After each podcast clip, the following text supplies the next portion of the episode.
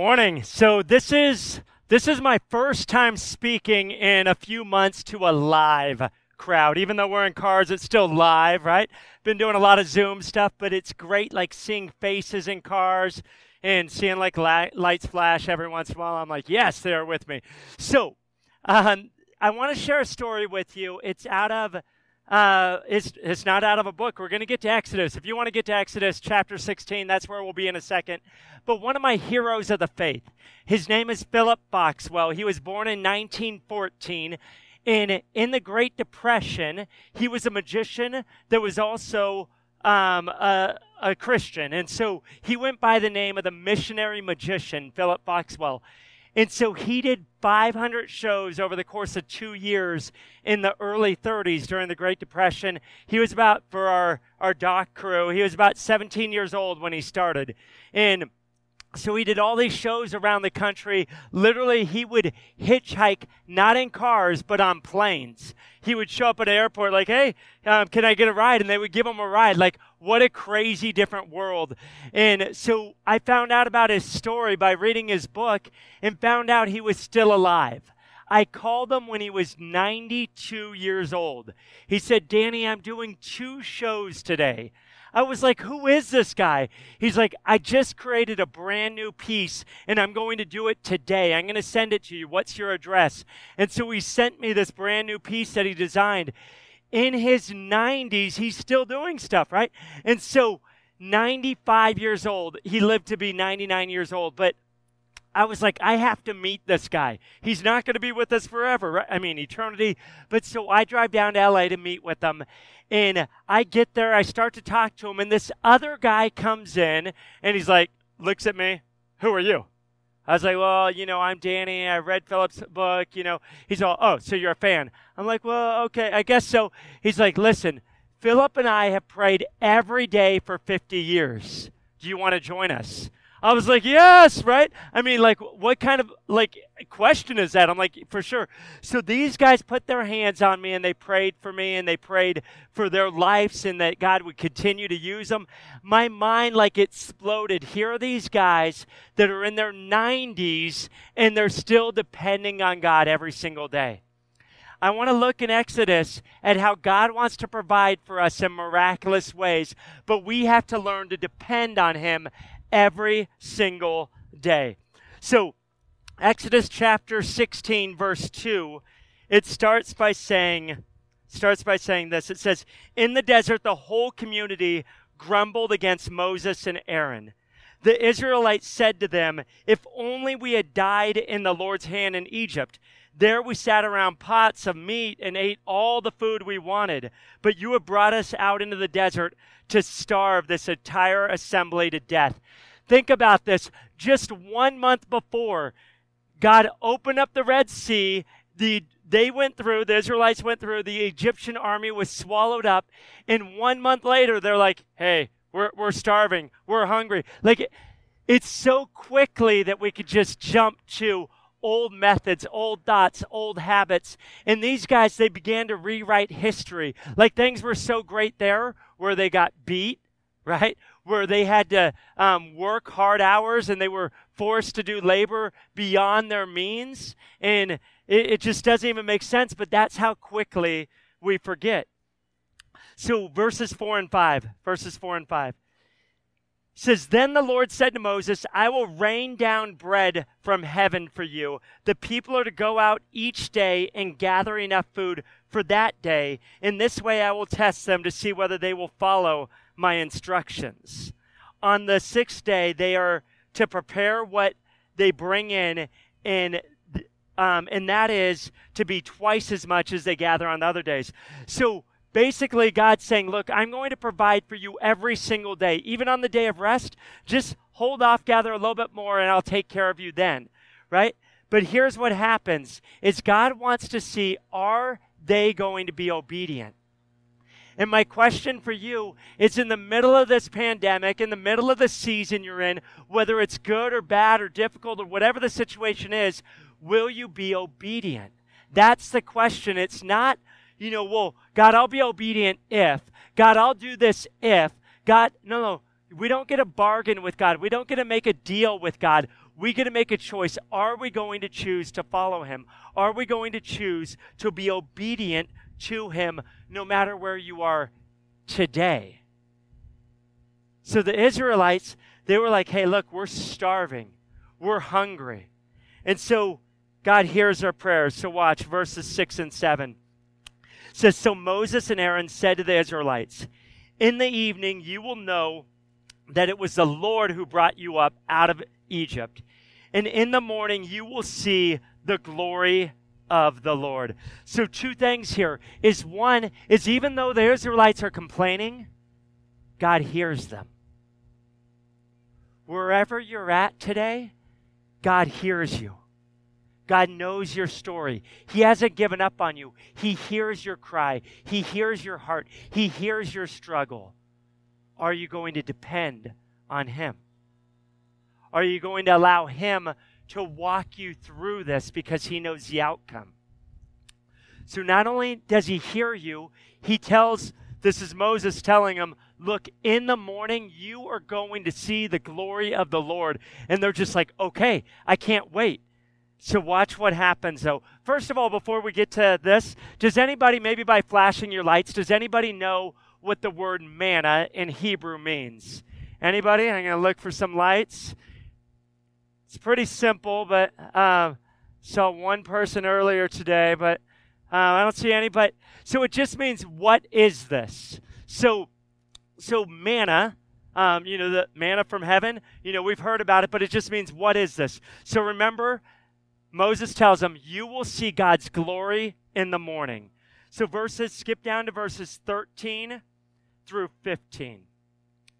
So it says that evening, quail came in and covered the camp, so there's meat to eat, right? But in the morning, they're all excited. Hey, we're going to see God's glory. We're going to see it. And in the morning, there was a layer of dew around the camp. When the dew was gone, thin flakes like frost on the ground appeared on the desert floor. When the Israelites saw it, they said to each other, What is this? What is it? Right? For they did not know what it is.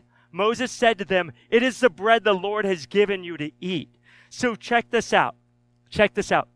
This is how I picture this going down.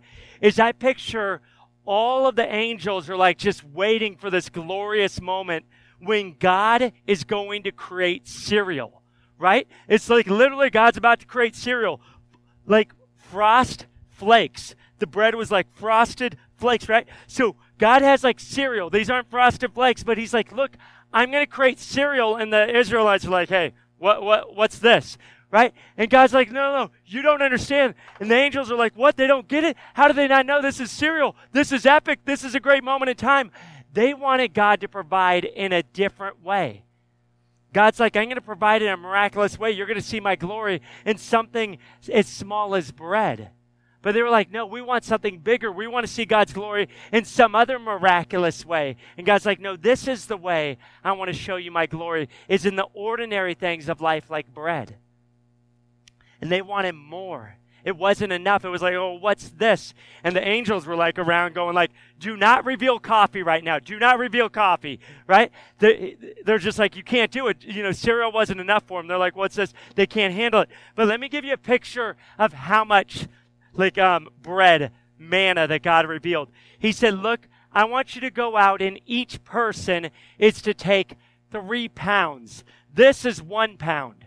Okay? So it'd be like taking three boxes for each person for breakfast. Like that's a Hebrew portion. That's ridiculous, right? That's God though. He's like, look, I want to give to you. And it says that you know, those who gathered even more had plenty, and those who gathered just a little bit had plenty. God can provide plenty for you in the season that you're in. No matter where you're at, God has a great plan for you, and part of his plan is by you depending completely on him to provide in miraculous and ordinary ways for you. So let's skip down to verse 33. I want you to think about this moment. Here they are, they're eating bread, and they're going to eat this manna, this bread, for 40 years. But in the beginning, this is what happens. Verse 33 it says, So Moses said to Aaron, Take a jar and put an omer of manna in it. So three of those, three pounds of it, right? and then place it before the Lord to be kept for generations to come. So, in other words, he's saying, Look, I want you to remember how I've provided for you in miraculous ways. With this bread, I want you to remember. And so I want to give you a challenge in the middle of this virus going around. And I know there's different beliefs on what's going on, but what we do know is that God is in control, that He's sovereign, and that in this same way where they're wandering around the desert for 40 years they had this jar that they would look at and they would remember. And then the next generation would come and they would see this jar and they would remember what god has done. And so i just want to challenge you maybe as a family maybe just on your own to get a jar get a jar and put things that you think don't even matter right now. Like maybe your first mask, right? That you piece together from like a sock and pantyhose and who knows what else. Stuff it in the jar. Maybe you're still wearing that. Don't stuff it in there then. Um, maybe some hand sanitizer. Put that in there. Maybe a story or a letter of what God has done right now in this moment. Put that in there. Maybe a, a song that's important to you during this season. Write that song down. Put it in there.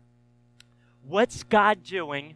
What's his story right now? Even though it might not all make sense, put it in there and as you gain clarity in the days to come, as you see God's vision for what He's doing right now, later on you'll be able to look back and go, wow, I, I had no idea what you were doing here, God, but you were preparing me for this.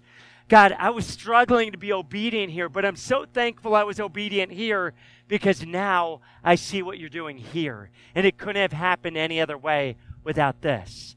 So create a memory that points you to who God is in your life. Because there will be a day when you get to the other side. For the Israelites, it was a promised land, right? They would hear about there's a promised land full of milk and honey. Turn to Joshua. In Joshua 5:12, it says this. It says the manna stopped the day after they ate this food from the land there was no longer any manna for the Israelites. But the year they ate, um, but that year they ate the produce of Canaan.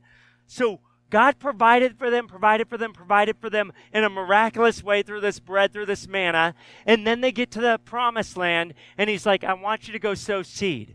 And I want you to go plant. And I want you to go take care of uh, of the vineyard. I want you to go take care of the field. I want you to go take care of the cattle. And when they did all these things, they ate the produce. They ate the, uh, they, they worked the land and they were able, able to eat off that. So it's another way, another miracle of how God provides for us.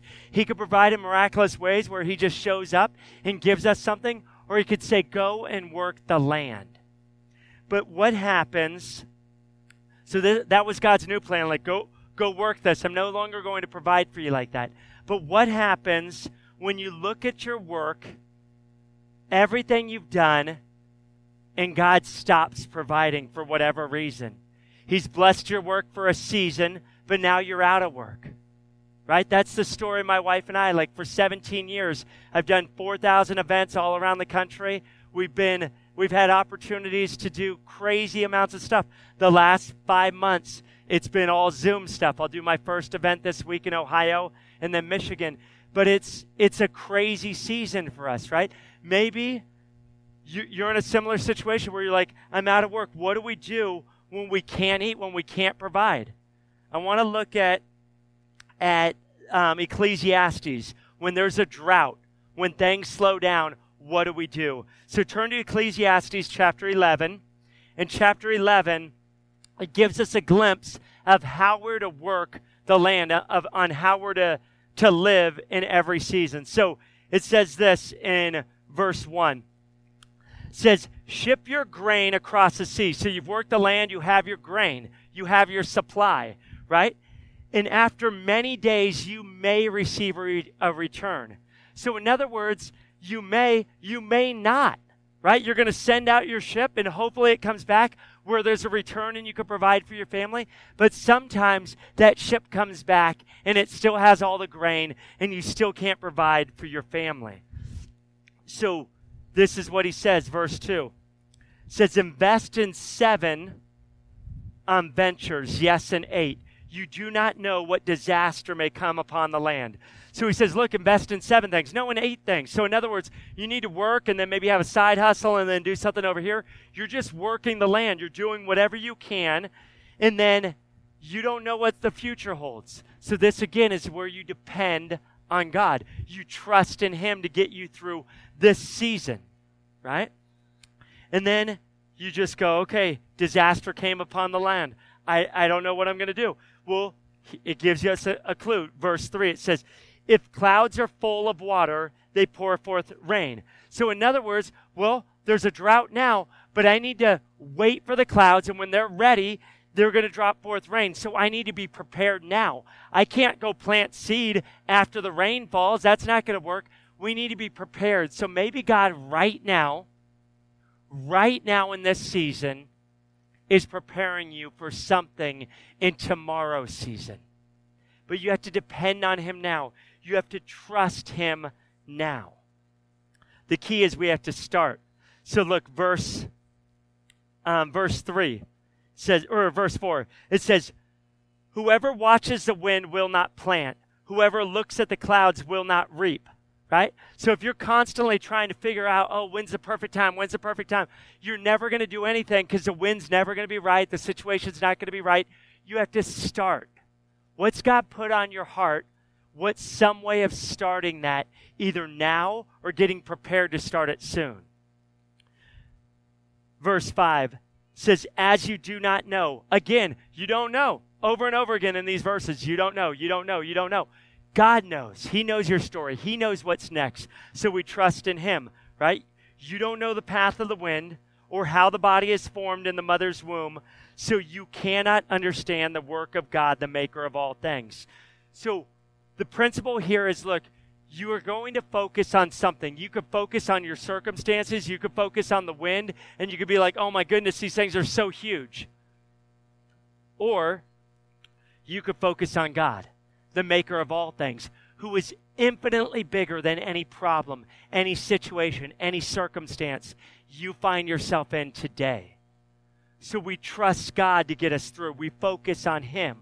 We put our hope in Him. Verse 6 Sow your seed in the morning, and at evening do not let your hands be idle, for you do not know which will succeed. Right? You've You've planned this thing, you plan this thing, you plan this thing. You don't know what's going to succeed, whether it will be this or that, or whether both will do equally well. God might bless both things, seven things, all eight things. Our job isn't to try to figure that out. It's to do the work that He's called us to do day and night. Serving our neighbors, loving those who are the least of these, right? Looking for opportunities to serve, love, give with what we have where we're at turn to Habakkuk, and you're going to see one of my favorite prayers, if not my favorite prayer in all the scriptures, in Habakkuk chapter 3. I'm not going to go through um, the prayer. That's something you could do on your own. Uh, maybe as a family, pray about Habakkuk chapter 3. But I'm going to go to the very end of this verse. And I want to ask this question, though. What happens, though, when you do all of those things, but your ships still return empty? everything you've done comes back empty. What do you do? What do you do? This is what you do Habakkuk. And I'm going to list them as we go. So he plants fig trees. So, verse 17, chapter 3, verse 17, it says, Though the fig tree does not bud. So he's not going to get any fruit off the fig tree. So that's one. And there are no grapes on the vines. No grapes. That's two. Though the olive crop fails. That's three. The fields produce no food. That's four. The sheep, um, and there are no sheep in the pen. That's five. There are no cattle in the stalls. That's six. Over and over again, like I've tried this, I've tried that, I've tried that, but my ships are returning empty. There is nothing. Verse 18 says, Yet I will rejoice in the Lord. I will be joyful in God, my Savior. The sovereign Lord is my strength. That's our prayer. That's our cry. That's who we hope in. That's what we learn to do.